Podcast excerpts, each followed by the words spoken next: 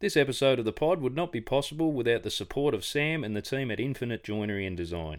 If you're like me and normally need these guys to come in after you stuff up your latest home renovation, here's an idea get them in first and save the hassle. Specialising in new home joinery fit outs, renovations, kitchens, laundries, wardrobes, vanities and solid timberwork and project management, Infinite have 3D design software and Sam alone has over 20 years experience in joinery and project management. He knows his stuff. Located at 6 Bay Drive, Quoiba, or you can find them on Facebook and Instagram or contact Sam at 0429 291 008 or you can email sam at infinitejoineryanddesign.com. So don't be like me, get the experts in first and save yourself some money and a fierce dressing down from the better half. On this week's show, Jason Sallese. Some may know Jason, some might not, but I can guarantee most people in this area will know the Sallese name. And that's through Jason and his family's tireless work and promotion in their search for their missing father, Nicola. Nicola Sallese disappeared in 2008, and since that day, the family have never given up hope of finding him and providing closure they so desperately want. Jason joins the pod to talk about his father's life, migrating to Tasmania from Italy and starting a family, Jason's own childhood and the memories he has of his dad at this time, what type of father and person Nicola was, and his knowledge of the time he went missing. Jason talks about his family's grief and strength in searching not just in the initial days and weeks of Nicola's disappearance, but the efforts they've gone to over the past 14 years. Jason talks about the emotional toll these efforts take on a person and gives some strategies for anyone who may be dealing with something similar. Welcome back to the Talk Hard podcast. I'm Jake. I'm Briley. I'm Sonny. We hope you enjoy today's episode. I'm going to have an opportunity here. I'm going to take it this time. He sat there for two songs and he goes, he likes to shut up, and then he left. When I die, I want everyone to have shots and I want you to use my coffin as the bar. But I collapsed and, and they couldn't find a heartbeat for a couple of minutes. I would give everything, anything that I've got right now to hear my mum sing again. Could just go into the house and fucking do it and no one would care, but people do care. he said, Thank you for saving my life. The Talk Hard podcast with Brendan Hinkson. Oh, mate, it doesn't uh, get much bigger than this. Jason Sallese, welcome to the Talk Hard podcast, mate. G'day, mate. Thanks for having me. No worries, mate. I planned on uh, on getting on uh, quite some time ago, but uh, for for different reasons, and I had a few people lined up. I had to get through a few before I could could get to you. So it's a, you know, a pleasure to to finally be able to sit down and have a chat to you, mate. So It, Um, it's actually good timing. It's things are quieting down a little bit for us at Ah, the moment, so yeah, so it's excellent. actually spot on. hopefully it'll um yeah get a bit- get a bit of uh, bit of publicity for you. So the other positive I was just thinking there before is I've taught you how to do Zoom calls, so that might uh, might be one of the keys to to communication moving forward. You might be able to just you know open up a few more avenues for you. Could possibly. You just never know, do you? I had no idea what I was doing when you first contacted me. You do So, now, mate. Look out, you'll be yeah. inundated now. So, mate, anyone that um that that you know knows the, the the format of the podcast, basically, you know, we're interested in stories and you know hearing about your family story and, and your story as well. So, tell us about Nick's journey to to Australia for a start. Um, well, he was born in Italy. Yep. Um, back in the late thirties. Yep. Um, yeah, when he when he was about um, early twenties, he basically followed his brother. His brother lived um, in Tassie, and Yep. he's come out as well Yep. um, by boat. You know, it wasn't wasn't all the planes and back then. Um, So that was about Yeah, so- nineteen fifties, was it? yeah, um, yeah, early sixties. Yep. Um, yeah, so by boat to Freo, and then made his way to Tassie. Yep. Um, worked for the hydro for thirty six years. Yep. So, um, yeah, basically came came out and yeah, followed his brother really Yep. back in the day. Yep. So, did he pick up work as a as a Sparky in Freo? Is that where that sort of started for him, or Um, no, he, he sort of kept um, once he got Freo, he kept um, coming through to Tassie, and then got a job as back then they called them B grade electricians. So, um, yeah, picked up work, and yeah, he just learnt as he, he didn't know English, so Yep. he had to learn a language, yeah, learn a trade, yep, and yeah, so he, he applied himself and did that, and he he still had a very very strong Italian accent. Yep. like you know, he, he never never lost the Italian accent. So, um, yes, which when as growing up, I found it a little bit hard to understand him. That's not good when the kids can't understand. My kids say they can't understand me sometimes. I think it's selective. well, that's it. I think it might be using it as a bit of an excuse. Yeah.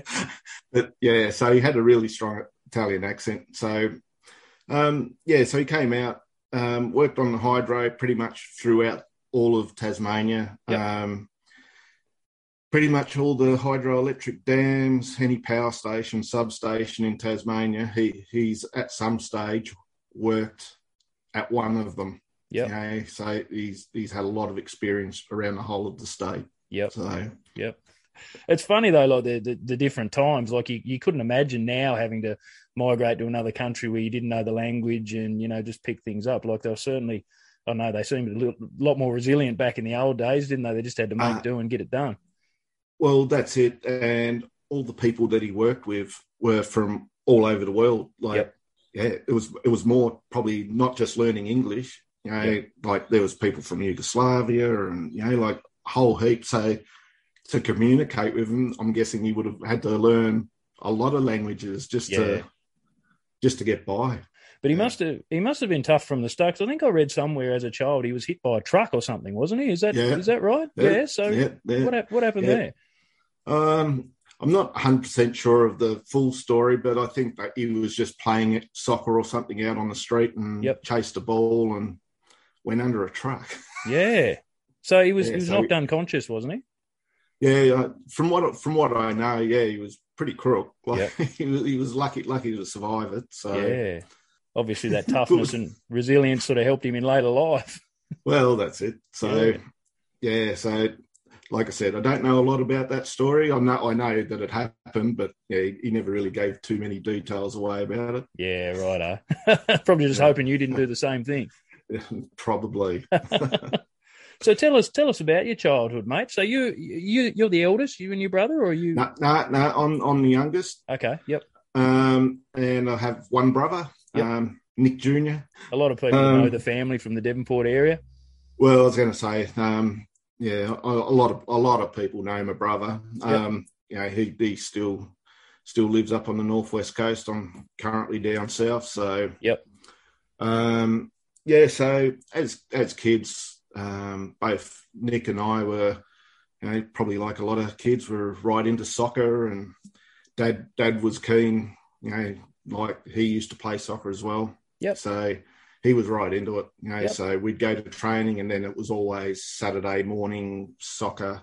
And back in those days, we lived in Georgetown, which is north of Launceston. Yep. And you know, it wouldn't be strange for us to travel to Launceston pretty much every second weekend to play Yep. soccer. Yep. You know, of the, sat- of the. Saturday morning. So, Mhm. yeah, dad, dad loved it.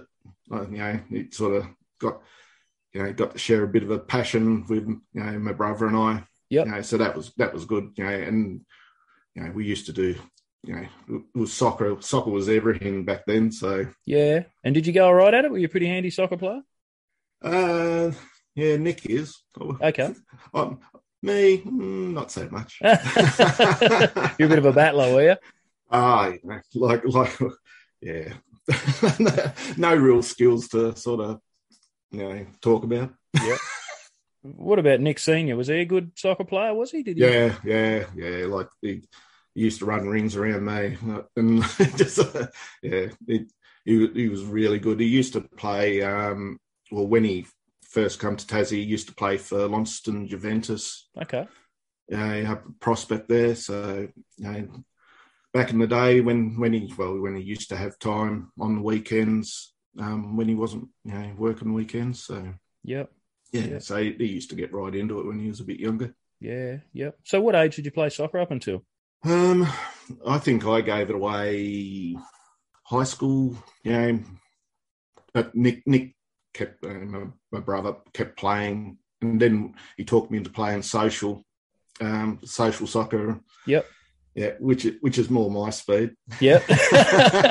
Not as many young whippersnappers to chase around and stuff. Well, that's it. Everyone's a little bit older, and yeah, Yeah. and yeah. So, and it was just just you know a little bit of exercise, and yeah, Yeah, and it was yeah, like I said, it, it was it was more more my speed. I could I could keep up with it most times. Yeah, no, it's as long as you're getting, you're still active, mate. You're getting sort of out and doing something, aren't you? Like that's the main thing. It doesn't matter what you do or how good you are at it, as long as you're you're Yeah. physically active But- and you're doing something. Know, but like my brother Nick, he's you know like he he still plays the occasional game of soccer, and he's Oh, still good. playing cricket. Still playing cricket. You know, he plays um like uh, over fifties or whatever. Yeah, I'm not quite sure of the competitions, but yeah, like he still plays. Yeah, I've I've I've realised I'm too old. You've hung the boots up.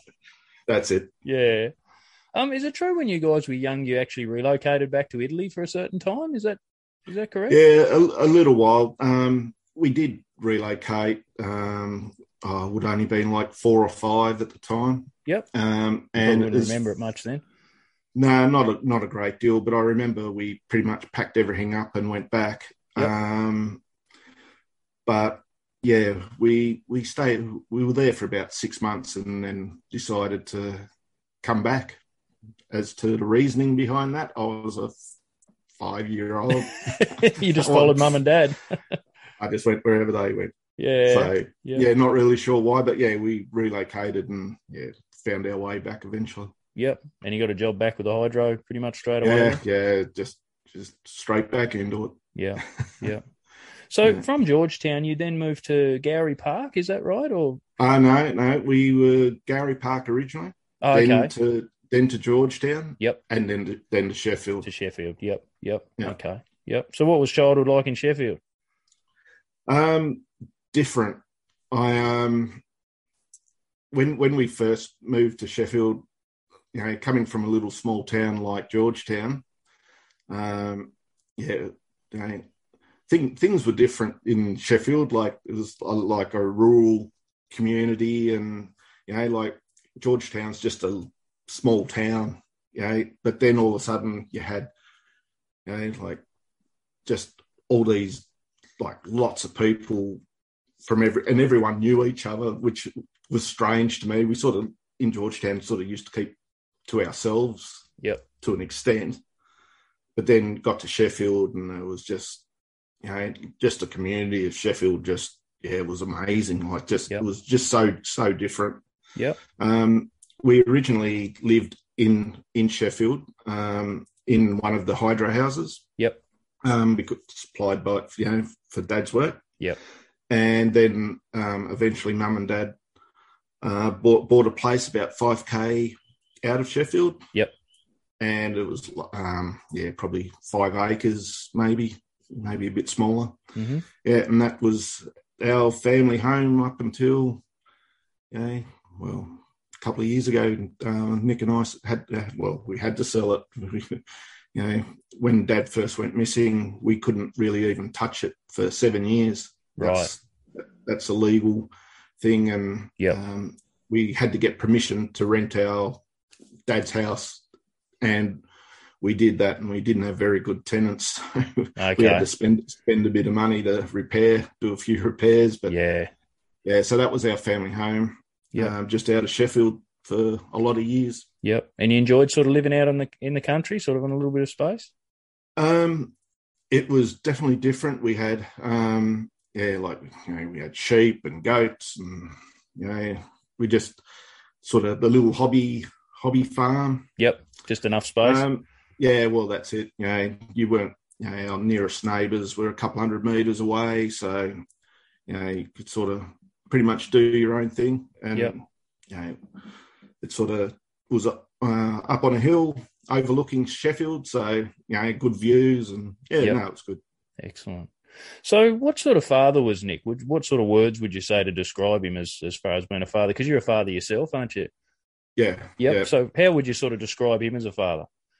Um, yeah, like he all he always well, he did everything for us, as in you know, like mum, mum for a lot of years, especially when we were at school. Mum didn't work, so we'd get home from school and there'd always be someone home.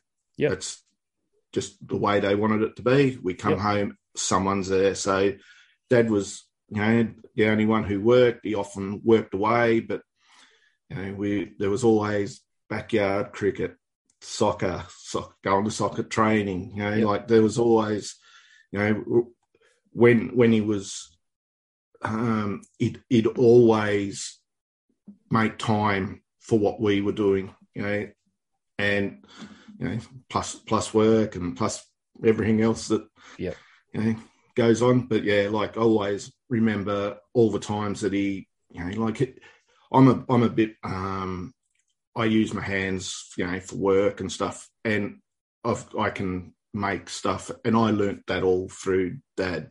Mm-hmm. You know, just hours in the shed, just watching him do stuff, and then I'd try and, you know, like I'd, I'd build, you know, billy carts and stuff like that, and yep. he'd, you know, he'd always help and show me how to do stuff. You know, so yeah, he was always very hands on. Yep.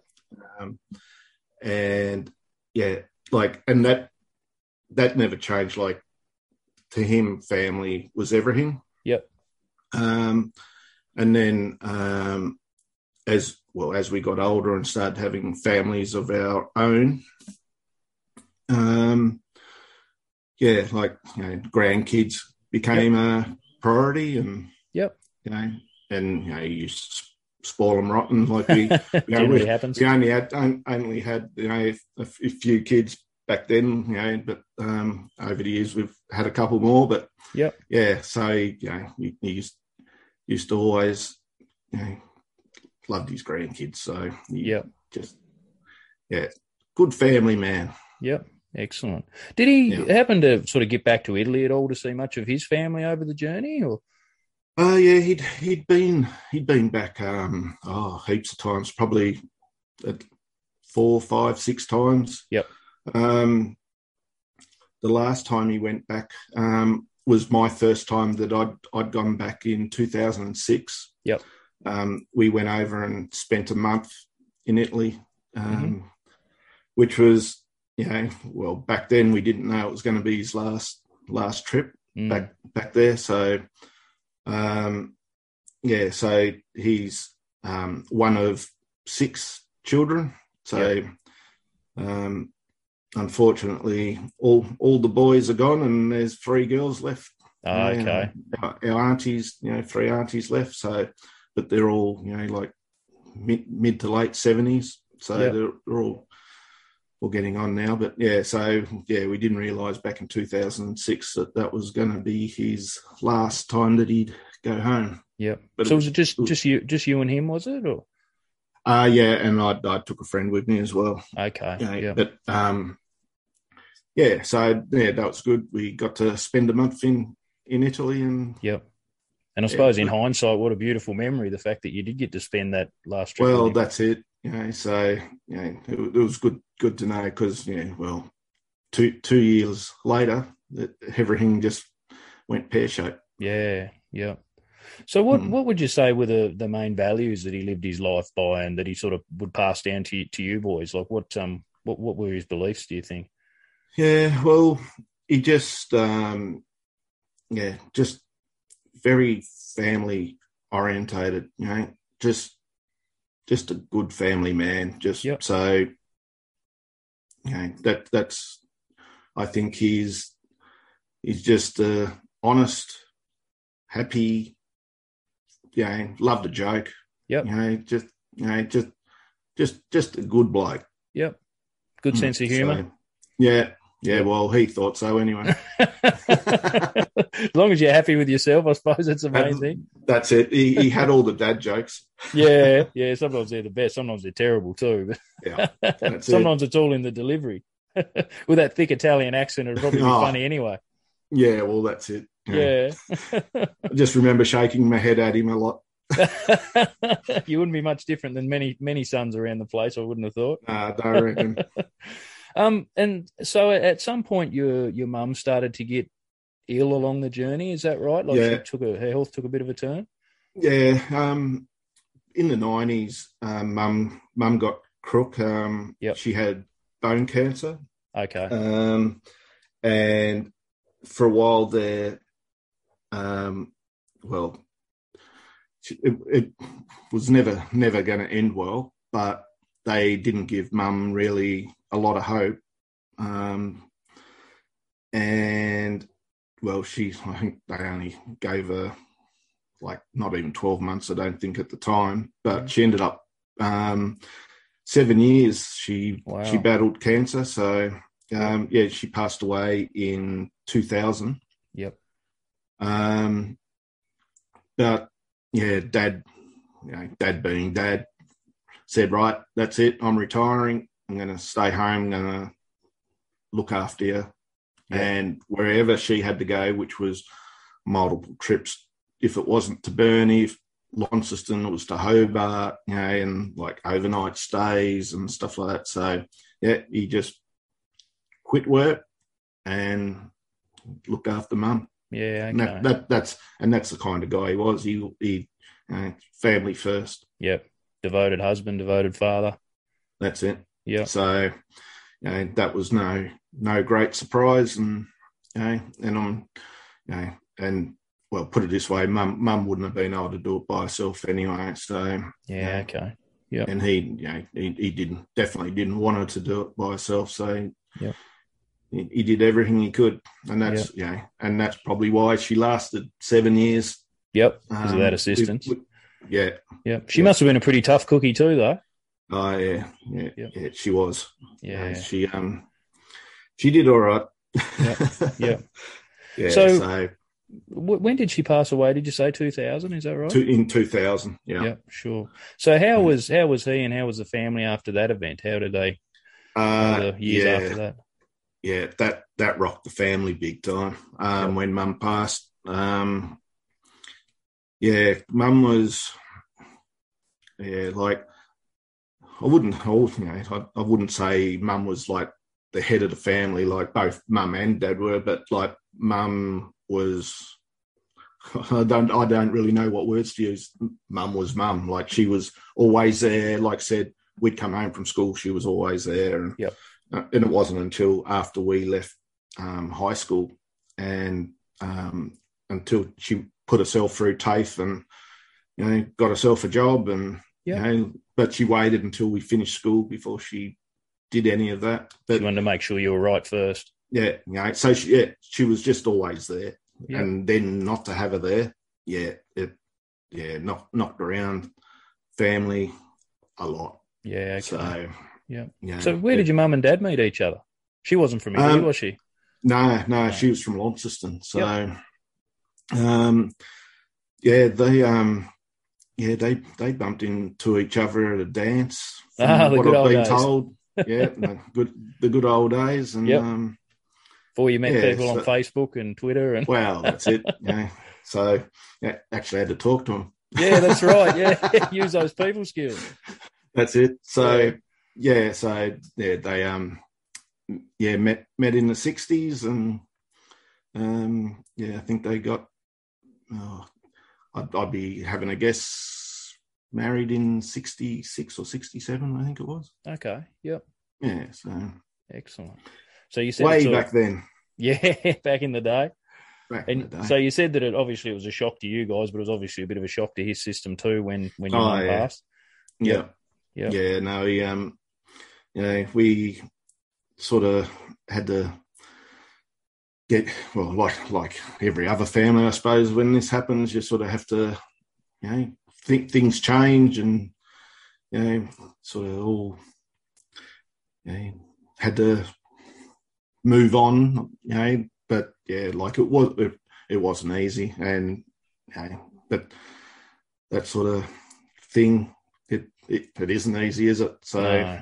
you know, you just do do what you got to do to try and think make things as good as you, they can be. Yeah.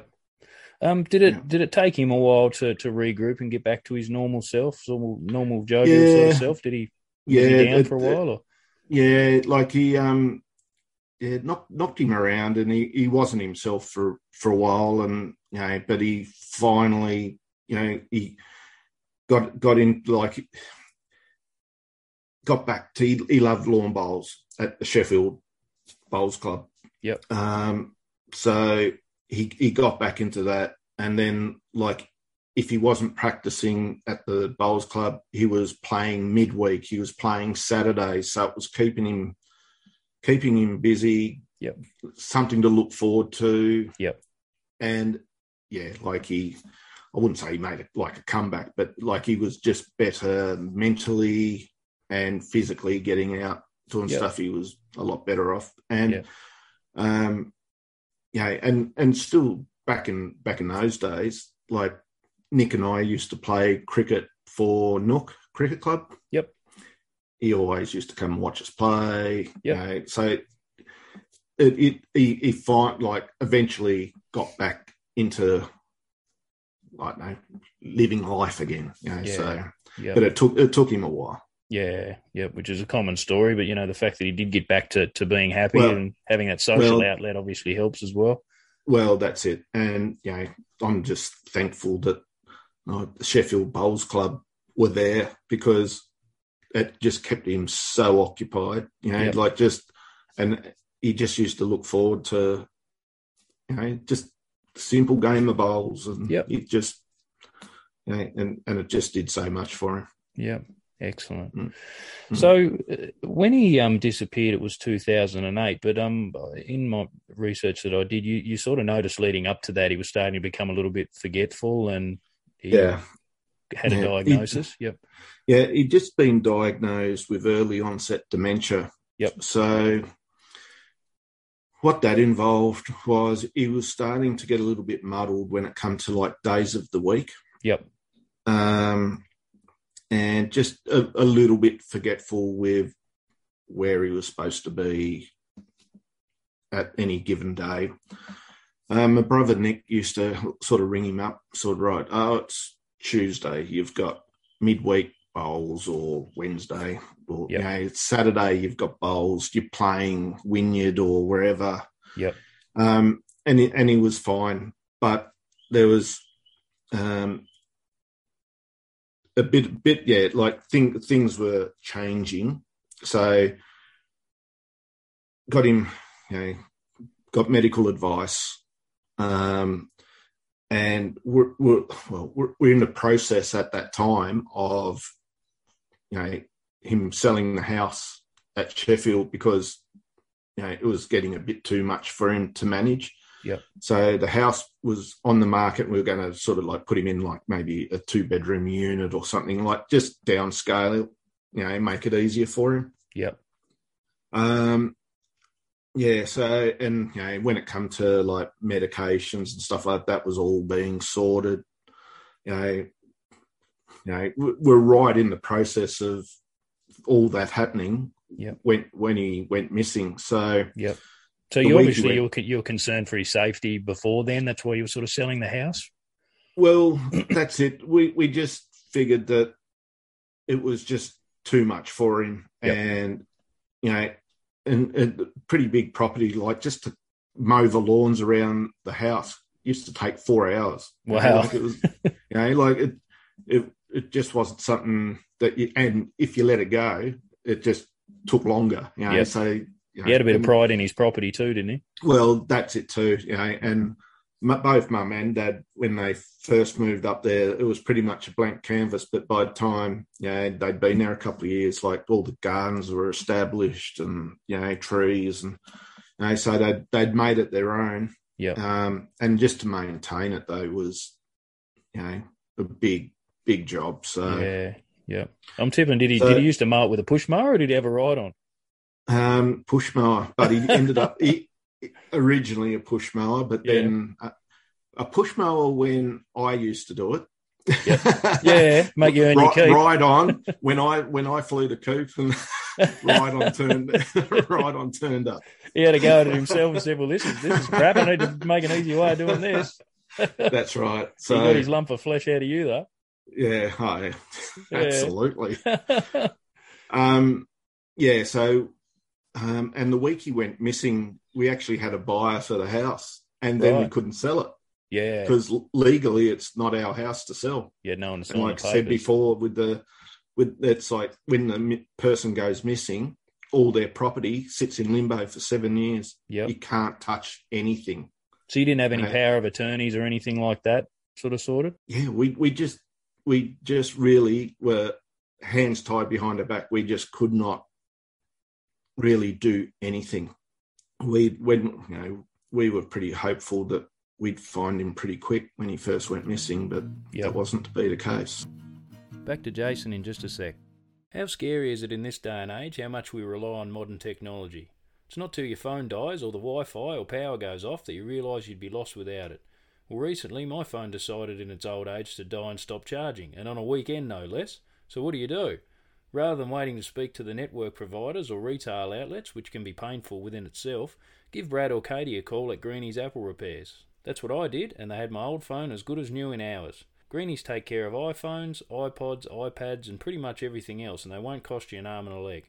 So next time you're stuck back in the dark ages with no technology, contact Greenies Apple Repairs on 0401 229 220 or you can contact them at www.greeniesrepairs.com.au or find them on Facebook.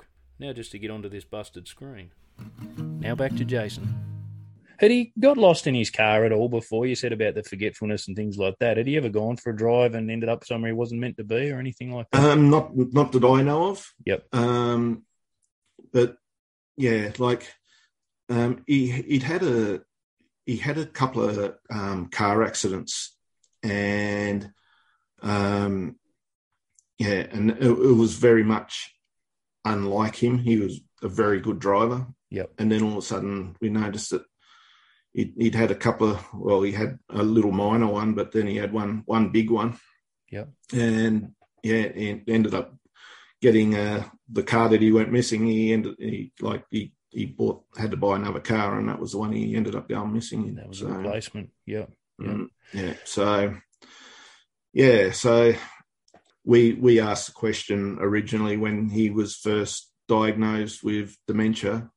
Does he need to lose his license? And the doctor said, "No, he's he's fine. You know, Yeah. like it's you know, it shouldn't be a problem." But yeah, you know, looking back now, it might have might have saved a lot of a lot of what's going on now. Does that play on your mind a little bit that maybe you could have pushed a little bit harder or Uh, yeah, yes and no. Like, you know, put it this way: if I knew if I knew what was going to happen, I definitely would have. But that's the thing; you, you sort of you know, second guess everything. Like, I'm no expert when it comes to dementia, um, so you sort of go what you know what you're guided with by the doctors. So you know, Mm. so you sort of you know ask a question, but if you know yeah, so you can't really beat yourself up over stuff like that. you put your faith in the experts for a reason, Well, don't you? that that that's it, you know, Yeah. and that that's that's their job. Um, that's what they do. So you know, you got you know, you got to have a bit of faith in what they do. So Yeah. that's what we did. Yep. So he, he went missing on the 17th of November 2008, um, and he was last Yep. seen driving in Sheffield. So just tell us what you know about the last 24 hours before he went missing. the days leading up to it, um, yeah, like like I said, he used used to go to bowls, you know, like st- still used to drive around. But the actual day that he went missing, um, he was seen heading well towards uh, Railton. So he'd gone past his, he'd been from what we know, he'd been in Sheffield and heading towards um, Railton, just out of Sheffield, is his turn off to go to his place. But the last time he was actually seen, he was probably about a kilometre or so further up the road towards Railton and Yeah. was seen by a local mechanic um, in in Sheffield. And basically, they waved like country people do Yeah. wave wave to each other as they went past each other and yeah and that was the that's the last 100% um confirmed sighting like someone that actually knew him Mm. that was the last confirmed sightings since he's gone missing i'd hate to think how many sightings we've had we've Yep. had a lot Yep. and there's probably a lot that we don't know about but um yeah so that was the last 100% confirmed sighting of dad Yep. was um, yeah, probably about a kilometre, kilometre and a half past his actual turn off to go to his place. Yep. So obviously he was going somewhere. He hadn't just. Well, that, that's it. And um, and then the days after that, we basically used that as our, you know, X marks the spot, and mm-hmm. said, right, you go another couple of kilometres up the road, and then there, back in the day, there was like an intersection. Turn right, goes what that what they call the bridle track, and it yes. sort of comes out out yep. at um, Elizabeth Town. Yeah. Or yep. or did he turn left and head down towards Railton? Yeah. So for the next couple of days, I'd park the car, I'd walk like 2k, checking all the sides of the road, walk back to the car, go back to the spot that I'd just walked to, park the car again, then do the next 2K, and basically did it all the way to Railton, then did it all the way back to Sheffield from Railton, and then did the bridle track. And to this day, the bridle track is like we we've had drone operators down there in the last couple of weeks. We're still mm. checking checking spots down there, and um, yeah, and we're there's a couple couple of areas that we still want to check because um, we've got two amazing drone operators. We've got one in um, Launceston and one in Hobart, and um, yeah, they're still continually finding stuff of interest in the water down through there. Yeah, and yeah, like I said, even up you know the last couple of weeks, we've had drone operators just you know just checking areas that yeah you know we we it's it's it's ongoing. It just yeah. it just just never stops. So you just have a contract with them that they just search certain areas that you send them to, the, do they? Or? Um, no, they they've offered their time and service. Oh wow, that's excellent. Yeah, and that that's and that's that's thing too. Like we've um had a diver come down from New yep. South Wales, down under Dan, and yeah, down under Dan. Yep, and he, base like. I I'd heard about um, a YouTube channel called Adventures with Purpose, and they're in America, mm-hmm. and they use sonar to check the waterways. So I've just contacted, sent them an email, and said, "What kind of sonar do you use?" And then um, I posted on my dad's Facebook page, "Help Find Nicola Sallese," that I'd you know told all the followers on there that's what I did. And then one of my followers goes, Oh, have you heard about Down Under Dan? Mm-hmm. And from that moment, within three weeks, he was in Tassie. Yep.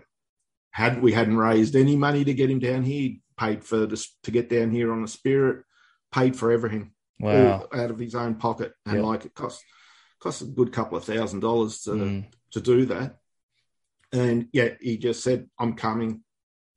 He said, you know, I've read up what's going on, and you know this is when I'm coming, and so pretty much everyone that um, has helped along the way um, has donated their time, their mm. expertise, just to help us out. So mm. we're you know we're more, more, than grateful to any assistance we get. You know, mm. and like we've we've had a lot over the years. Yeah. It so, fills you with hope, though, doesn't it? The human spirit. Well, that, you know, there are people out there that are that giving. But that's it too. Like, um, yeah, there's a, a lot of crap that goes on in the world, but there's a hell of a lot of good that goes on mm. too. Yeah, you got to focus on the good people. Well, that that's it too. You yeah, know, focus on the good stuff. Yeah. So just just going back a bit again, then, Jason. So what at what point did you realise that he was missing? What were the what were the key indicators there? What happened? Um, well, originally, um, my brother Nick was supposed to meet up with Dad, um, and work work got in the way, like work like work does, you know, yep. and other things happen. But um, Dad, it was this is this is um, you don't necessarily have to have dementia for this one. Um, he couldn't figure out the clock, how to set the clock on the microwave. no, I know exactly what you mean. I reckon a lot yeah, of people so. Yeah, so um, yeah, my brother Nick said he'd drop in and you know just drop in, say good day, and while he was there, he'd help him with it. Yeah. So it was it wasn't a big issue. Like it wasn't something you know that was urgent that needed, but work got in the way, and you know, and one thing led to another, and he Nick sort of said, "Oh, you know, like I better give him a ring, let him know that I'm not going to be able to make it." Yep. And he didn't answer, and Dad being Dad, he sort of had a set routine. Like if he wasn't at bowls, you know, he you know, he was most most likely at home.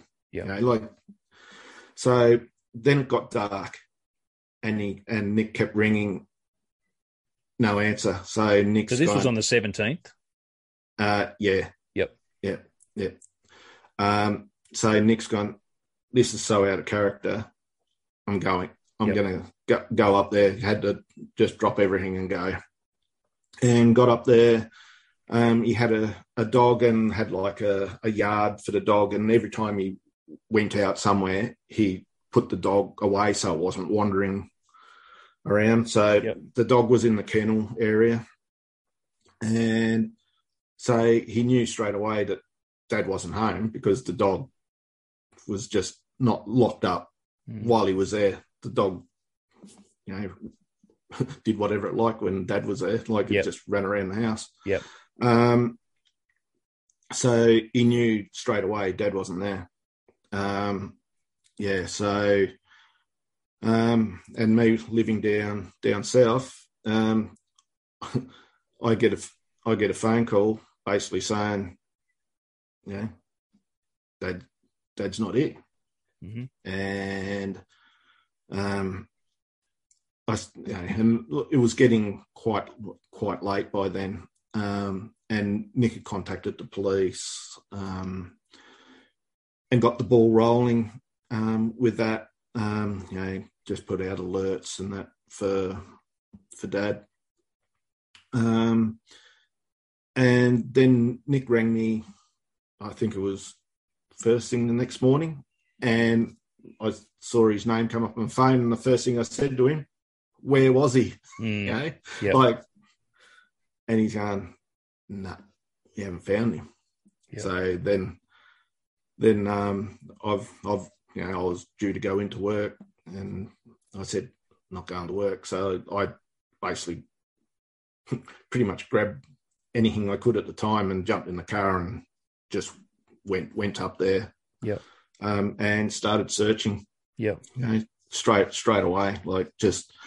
Um, Dad was also on like um, some other medication for high blood pressure and stuff like that, um, and um, yeah, he couldn't really go without those tablets, and like he he didn't have, you know, like it was like he'd just gone out somewhere and in all intentions of going home and just never got there. So at the time that dad went missing, it was my eldest daughter's first birthday, and they were all planning to come down to um, down here, down south, and that might be the case. I I don't know. It, it could possibly be he he was already packing to come down. I don't know. I'm not not 100 percent sure about that one. Yep.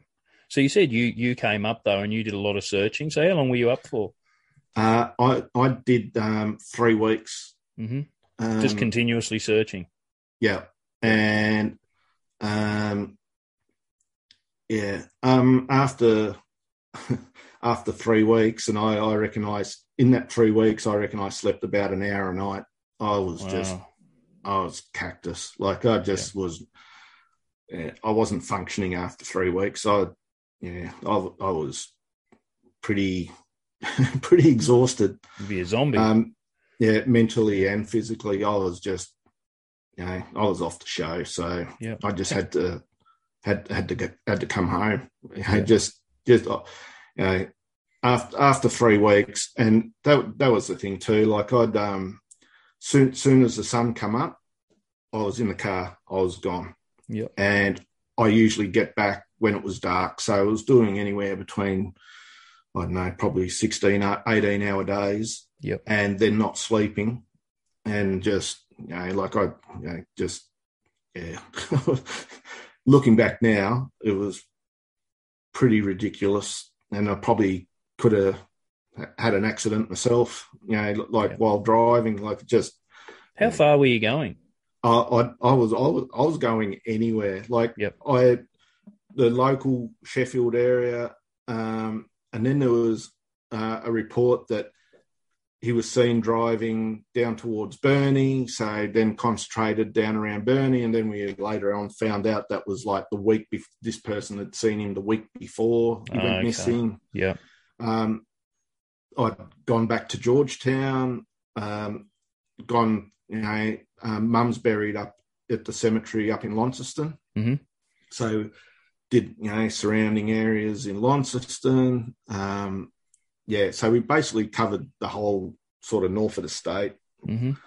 back back in those days. And yeah, like I'd, I'd hate to think how many kilometres I would have done in a day, but um, yeah, it, it was a lot. You know, like Yeah. there was some days where I was like filling up my car like two or three times. You know, Mhm. just just constantly just driving roads, looking for a car off the side of the road. Um, yeah, ha- we we'd made up a like a missing poster and stuff like that, We're sticking that up.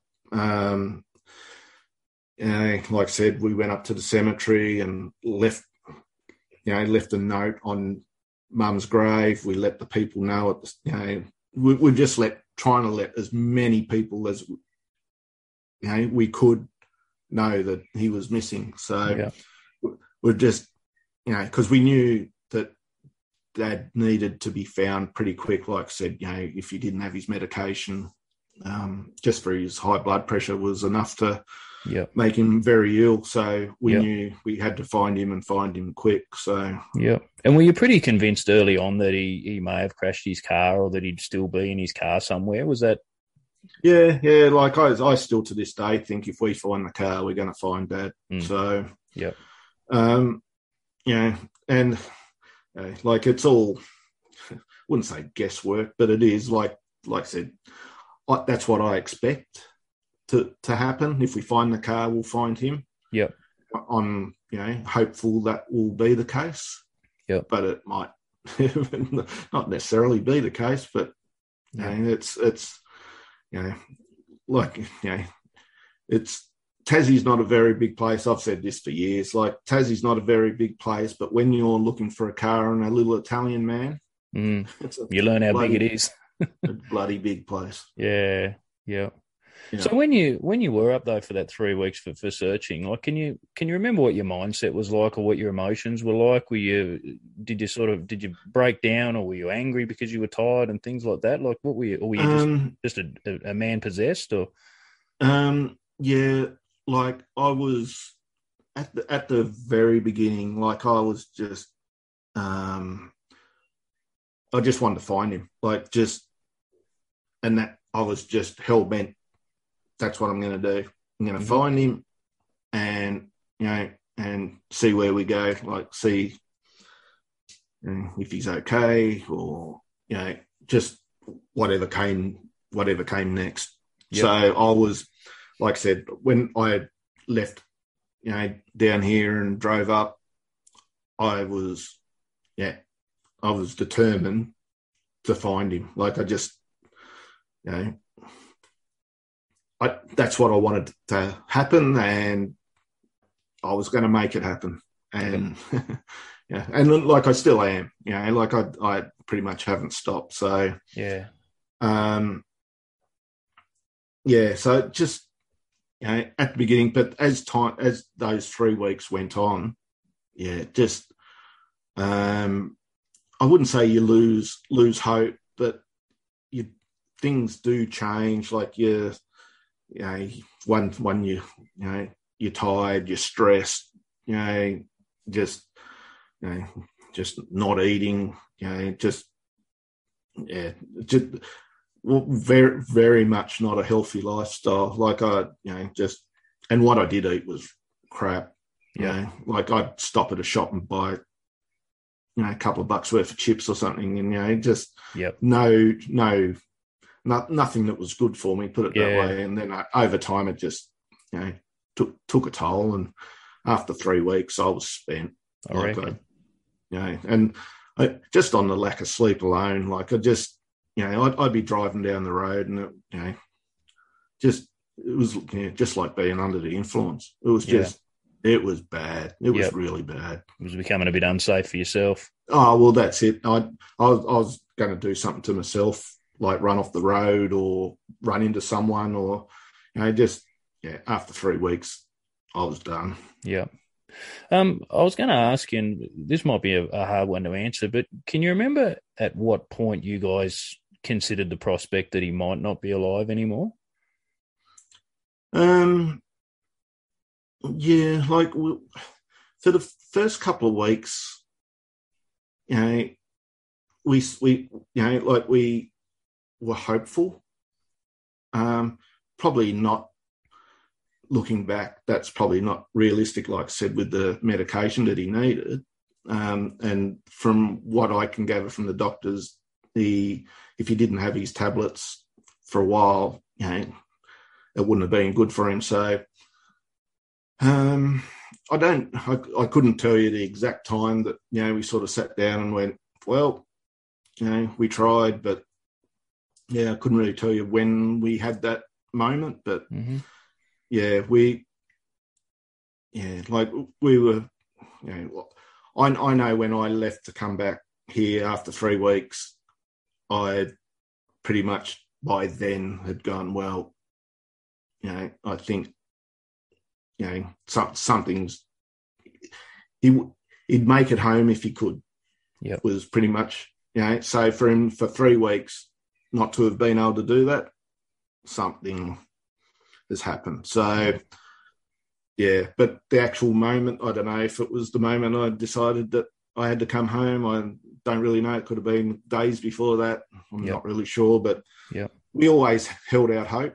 Yeah. But the the longer the longer it went on, you know, it sort of became a real possibility that he, you know, wasn't wasn't going to come back. Yeah.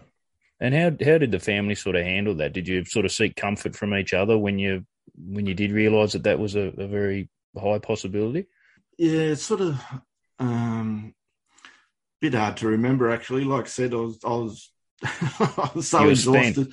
Uh, I, I can't actually really remember like the following, I don't know, week or two weeks after that. I, I sort of bit of a mental blank. Then I I, I don't. Yeah, I'm, I'm guessing the next couple of weeks I just was recovering from what had just happened the three weeks prior. So Yep. yeah, I can't really immediately. Um, I can't remember, but then it was all about, um, yeah, like um, there was TV interviews, radio interviews, uh, and yeah, there was it was just a variety of things like um, the Australian Federal Police with their missing persons week. You know, they wanted to highlight Dad.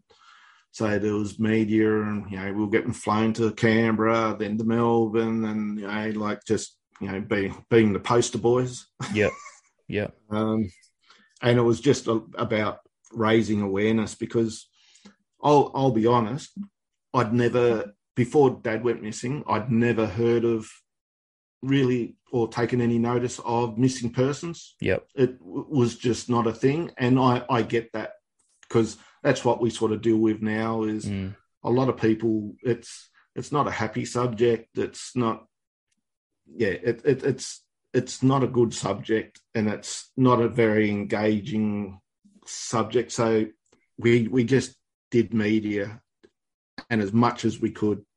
Um, the days I know the days after Dad went missing, I think um, my brother Nick had something in a in a newspaper. Didn't matter if it was the Advocate, Examiner, Mercury, whatever.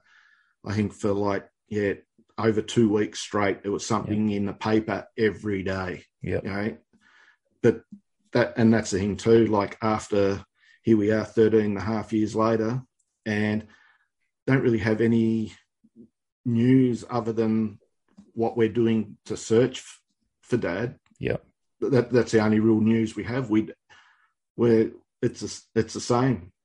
Yeah, We're sort of telling the same story, which you know people don't want to hear the same story over and over again. So, like I said, it's hard to engage the public Mm. um, just because we don't really have any new news um, other than what searching Yep. We're currently doing. So, In saying that, though, it probably only takes just one person that hasn't heard the story before. You just But- you just don't know, do you? and, and that's that's why that's why I keep going Yeah, because the the next person could be the person. Yeah, you know, and um, yeah, and that and that's the thing. You there might be someone that might know something and might see a poster, might see something on Facebook, might see something in the paper, might see something on the TV. We just hope that you know someone one day will say, "Hang on a sec, I know where that car is," and away we go. Yeah, for sure. Um, I read that um, down in Southport, um, a guy reported that he he spoke to a man that Yeah. was pretty pretty close to his description with an Italian accent. Are you pretty convinced that that was your dad? Yeah, um, I am until proven otherwise. Yeah, Yep. that, that, that, that, that's the thing too. Like like I said before, it's sort of it's not guessing, but it's there. There was a sighting. It was the the same the same day that he went missing Yep. um, by a tourist um, at the Southport Tavern. Yep. Um, with and in in his sighting because at the time um, my brother Nick and I we did not disclose where we lived or anything like that. Like we wanted to keep a, a few things to ourselves. Um, the the sighting basically stated that an, a man with a hat, the same clothes, description, a Camry, looking for directions to where the suburb where I live. Pretty uncanny Uh, if it's not, isn't it? Well, that's it. And this same person, you know, so he's seen seen well who we think could possibly be dad. Saw him about another fifty k up the road, um, and he looked lost and basically said, you know, yep, you got to keep going going this way. So he sort of bumped into this person twice, you know, like if it was dad or not. Yep. Um, yeah, so then the tourist went to Cradle Mountain and was in the bar and just looked up at the TV and um, yeah, saw a picture of dad as a missing person. Mm. Called, called it into the cops. Yep. And so that so that was he reported that not long after your dad went missing. Then, so it wasn't like months afterwards or anything like that. yeah, a lot a lot of the sighting was pretty spot on. Yep. When Diver Dan offered to come down and search some waterways, um, that's the first place we went because a lot of the road um, down that way is right next to the Huon River, and I mean right next to the Huon River. Where a car could go off quite easily. Yeah. Um, so we went down there. We started at Southport boat ramp because one thing we've learnt is if you have dementia and you get stuck on a boat ramp, you don't have it mentally to be able to get your car out of that situation. You chucking the car in reverse and getting out of there Yep. is, isn't a isn't a thing apparently. Yep. So we concentrated um, Southport start off with at the boat ramp. Um, yeah, uh, then headed towards um, a place called Hastings. Uh, checked the river there, which was too too shallow, Yep. and worked our way basically to Huonville. And to cut the story short a little bit, um, when we were two kilometres north of Franklin, right where there was the road and the water almost are right beside, like there's only five to 10 metres of ground between the side of the road and the water. Yep. Yeah, we found two cars.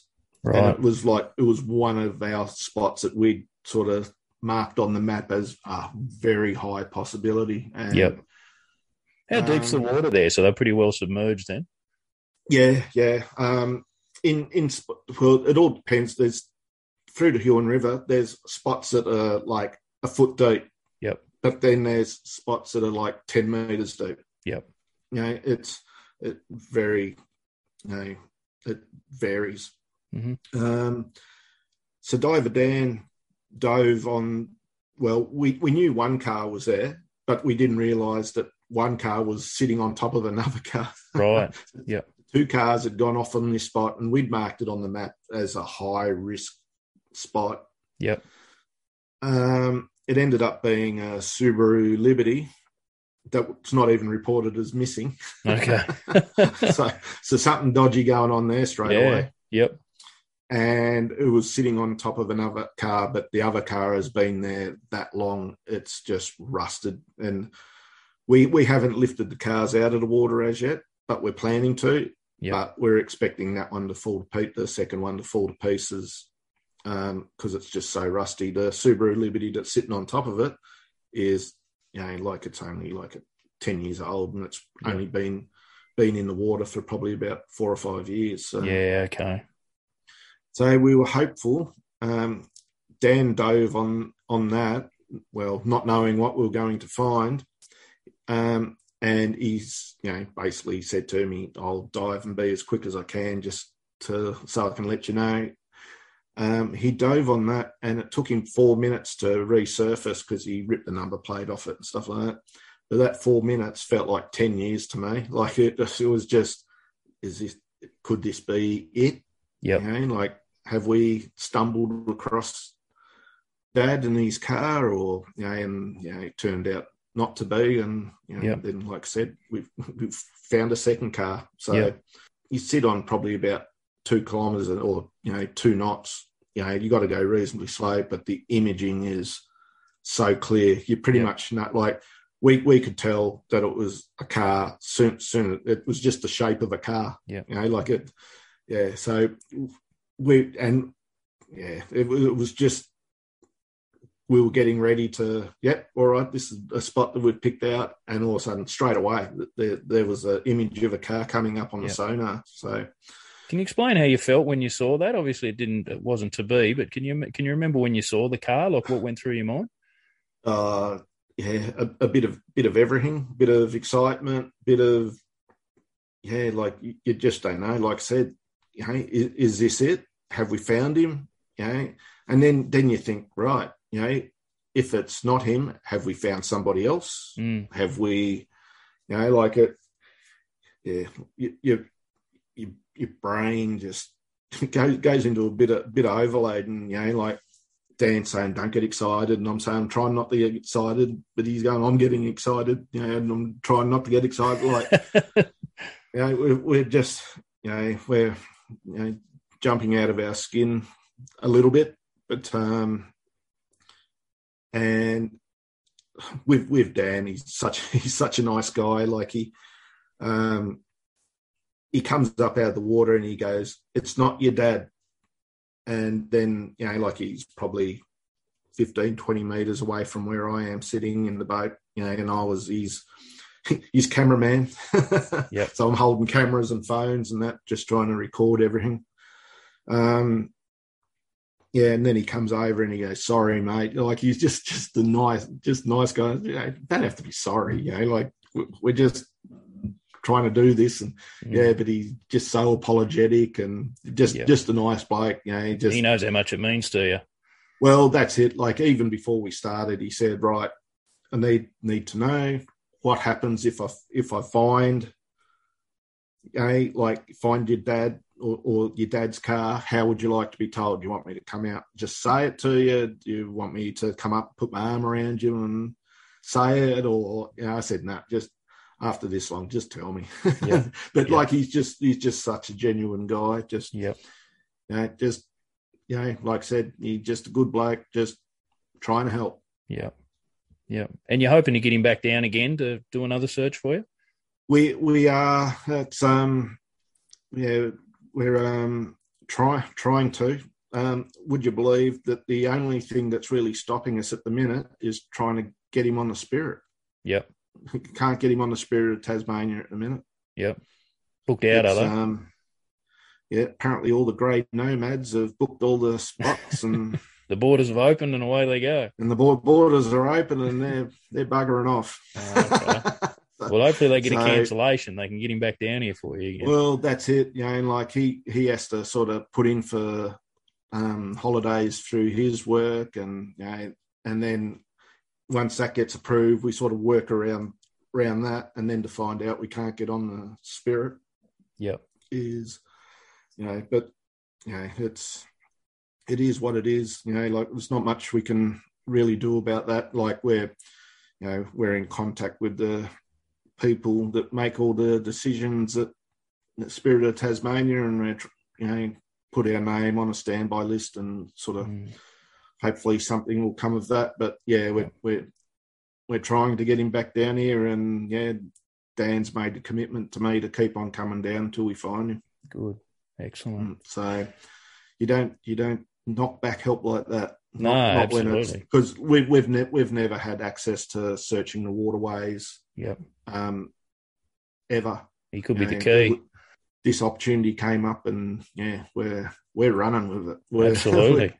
We're, we're um, our probably our next um, areas to search will be all the hydro dams and lakes. Yep. Um, it, I'm in contact with people at the hydro at the minute just to make sure that, um, you know, like we'll probably only need to get access to like the public access areas, but we're just sort of making sure there uh, weren't areas that were still open to the public that are now closed that Yep. you know that we might need. So yeah, like like I said, it's just ongoing. Yeah. Um, yeah. So um, yeah, so we found the two cars down just north of Franklin, and then um, we had a had a day up um, at New Norfolk.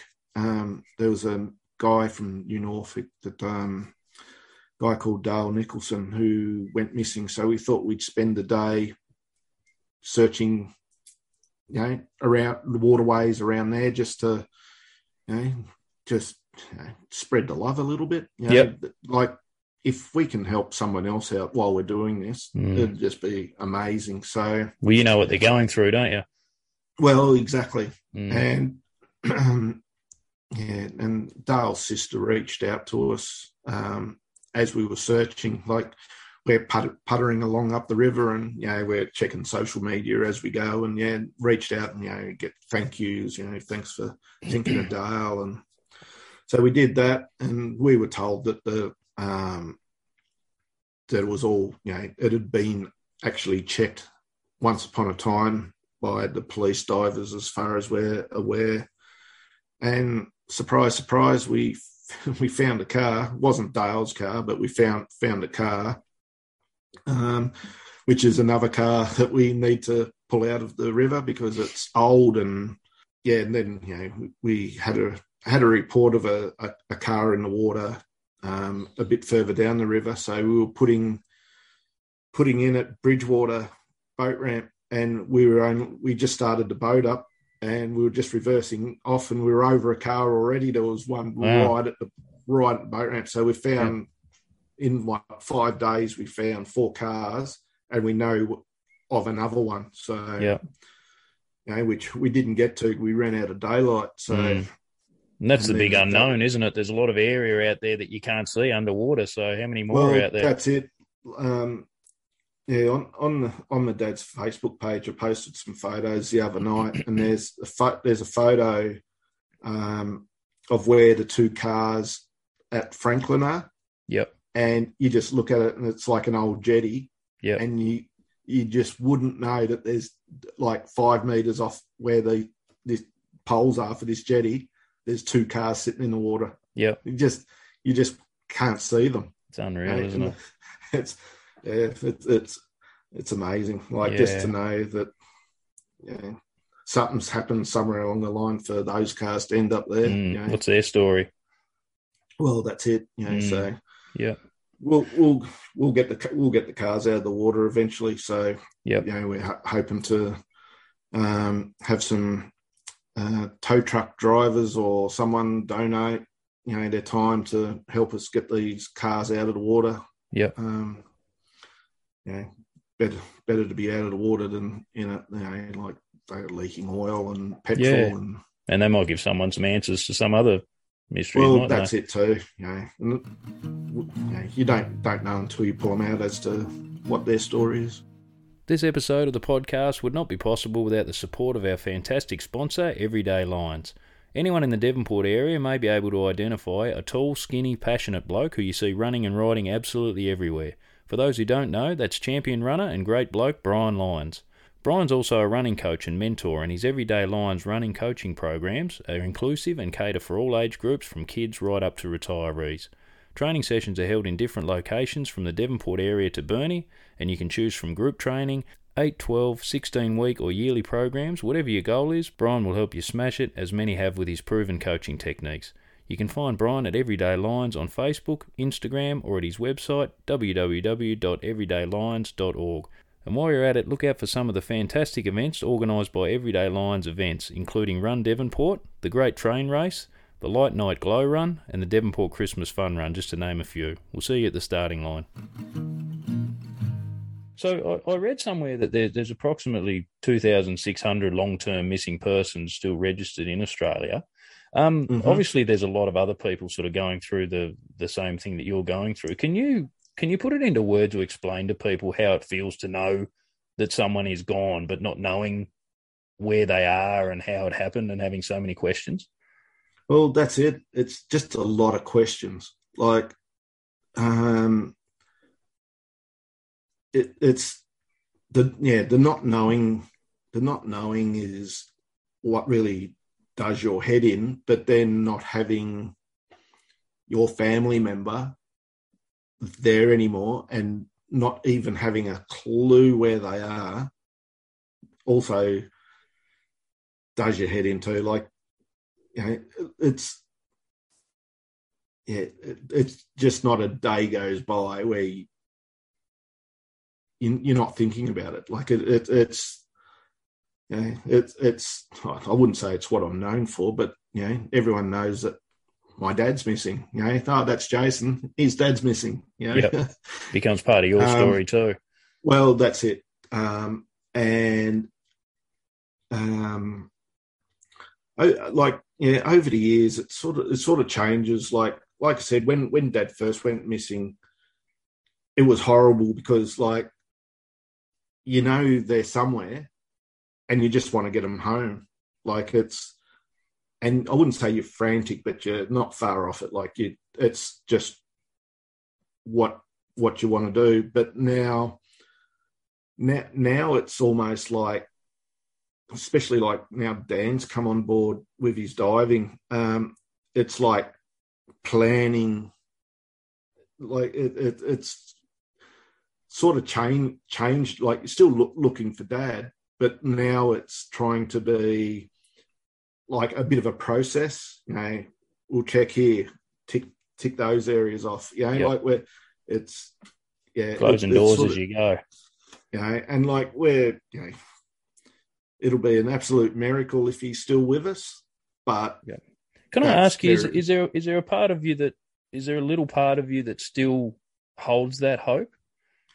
um, not not really. Like, it, I'd, I'd be lo- I'd love to be proven wrong. Uh, but, Obviously, yeah. you know, I'm I'm I'm open for anyone to prove me wrong. Um, like realistically, no, I I don't think he's you know like with us anymore.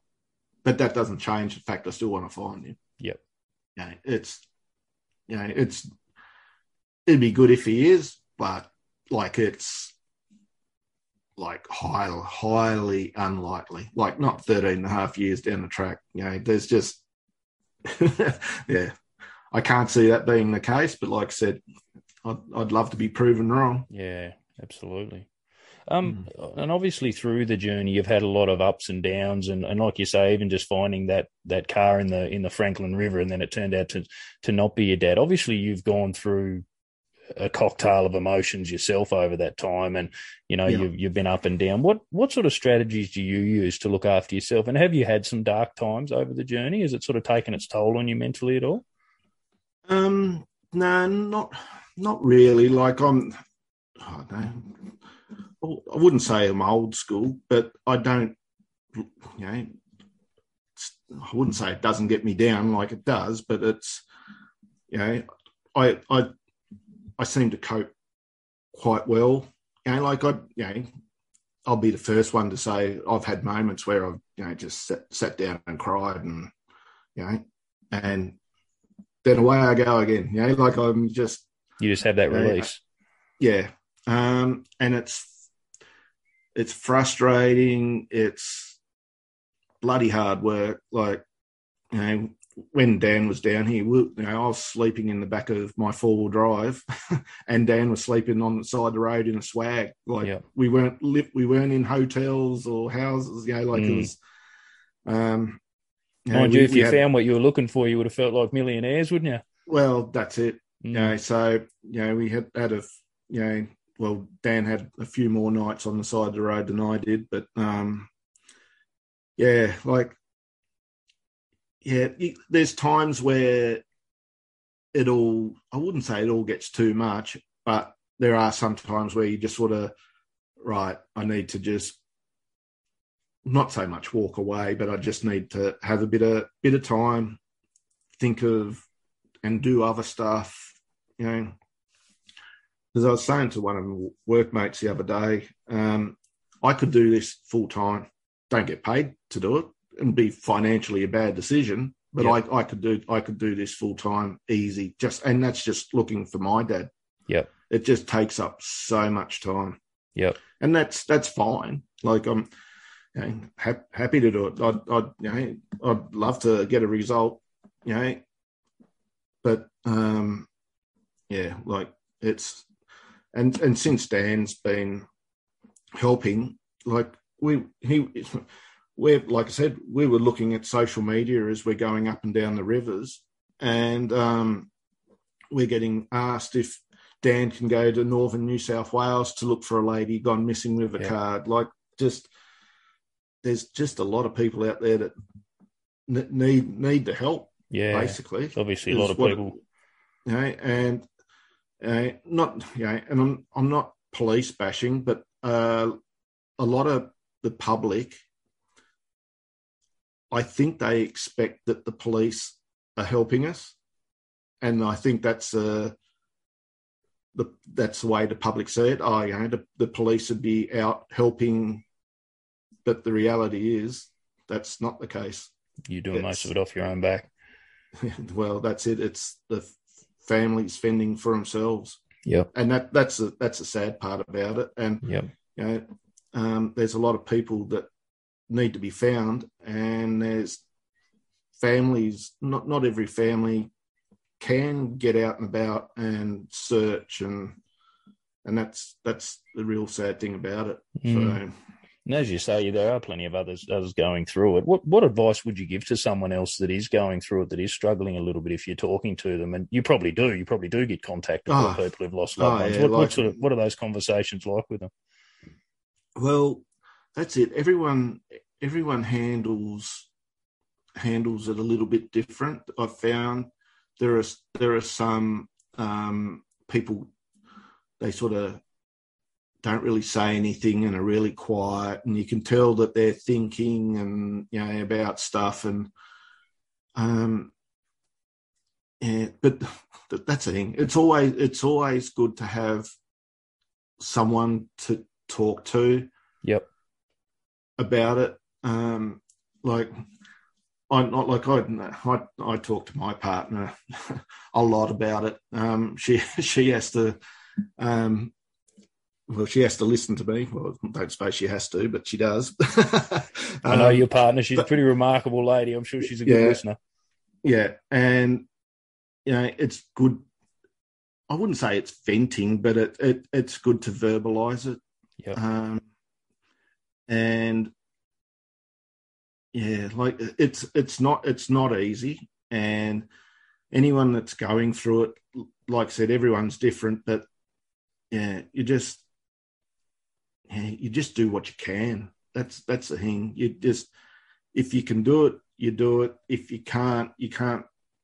You can't be, you know, upset because you, you know there's people that are missing and like their only real family are like elderly people and yep. you know you can't just expect them to go out searching or something like that so mm. people like that you know you just do what you can and just yeah if if if anyone's out there that's actually going through this sort of thing yeah look, I, I think the best thing is to talk to someone whoever that might be. I don't know if you know, best friend, best mate, girlfriend, husband, whoever. You know, yeah, it just I, it's definitely not one of those subjects where you want to bottle it all up inside and you know and you know and I'm I'm lucky that way. Like I said, you know, I got a partner who who's a good listener. So yeah.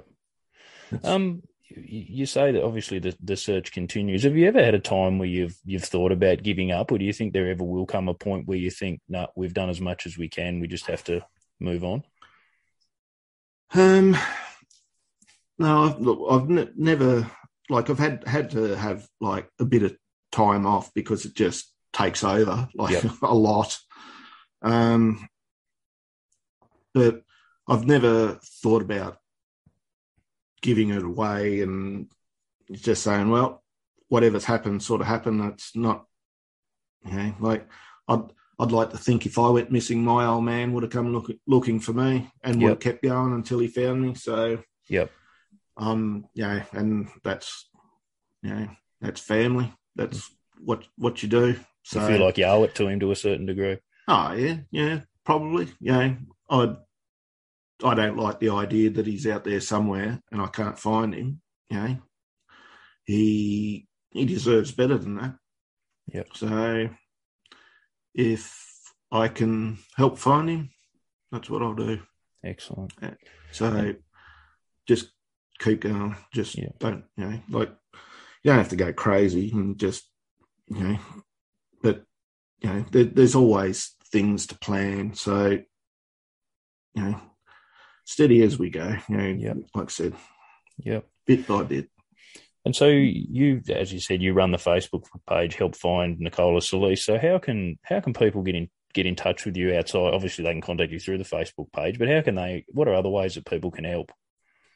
Um, well, that's it. Uh, over, over the years, just talking to people, I've found that um, everyone that's, or not everyone, but a lot of people have heard about Dad, but automatically just thought that he'd been found. Yep. Yeah. Um, so, um, yeah, we we just, you know, and that's the thing with the Facebook page. It's a good way of just letting people know what we're doing, and all the information's there. Um, to you know, like what kind of car, you know, the rego number of the car, um, description of dad, you know, and um, like it's still a statewide search because we honestly don't know. He could be up the north of the state, he could be down the south of the state for what we know. So to we we don't ever say we're just looking in one area and one area only. Like Mhm. it's a state, it's still a statewide search. Like I said, we're got drone operators last week up at Bridle Track. We've been searching the waters down, you know, down the Huon River. You know, like it's it's everywhere. We- you know, and all our information is basically on Facebook. We have um, videos on YouTube. Um, you know, like we have an Instagram page. You know, we, you know, like we. I like to get my face on TV every now and again, just to just to get it out there again, because. Um, and every now and again, you know, papers, you know, podcasts like like today. Um, just any media is good media. Absolutely. Basically. Yeah. Yeah. Well, mate, that's basically all that all that I've got to you know to to probe you on tonight. But I certainly yep. you know wish wish you guys all the best. And you know I, I, can't commend you highly enough. I can't say that I know what you're going through, and I know you know sometimes those, those words are quite empty. But um, you know it's it's not something that everyone in their daily life has had to go through. So, you know, obviously I commend you guys for, for you know, continuing and, and doing what you're doing. And I would imagine if I was in your shoes, I'd be doing the, the exact same thing. So, mm-hmm. um, like I said at the start, like a, uh, most people I reckon listening to this will know, you know, the Sallese name, and that's you know through your efforts and through your family's efforts. So you know you're, you're certainly yeah. making a difference there, and um, you know, the obviously a few people listen to this podcast. If there's one person out there that that is listening to this that you know has always thought, geez, maybe, or you know, that could have been mm-hmm. or whatever just you know reach out and you know even that's just it. just hit jason up on the facebook page because you just never know. So that, that's it. Yeah so as i say i wish you all the best mate and we'll certainly you know put this out and and you know try and um, support the cause as much as we can too. Yeah and thank thank you for your time. Thanks for taking an interest in um, what we're doing and you know taking an interest in my dad. It's um you know great to have people like yourself that are willing to help us out in any way that you can. Uh, we really appreciate it. Um, yeah, and hopefully, um, yeah, your listeners, one of them might hold the key. And, Absolutely. And we're very appreciative of your time and for the opportunity. Big thanks to Jason for coming on the pod and telling his and his father's story. As I said, I can't imagine the journey they've been through, and you've got to be inspired by the family's determination in continuing their search. And like everyone, I'm sure, I hope they're able to find Nicola soon and find some peace. For anyone out there going through a similar journey, I hope you found strength and some tips through this chat. As we said, if anyone has any information, it might seem trivial or small, but it might just be the key to helping this family find closure. Make sure you contact the family through the Facebook page, help find Nicola Sallese, and if you think you can assist in any way, make sure you let them know. Best of luck to Jason and his family.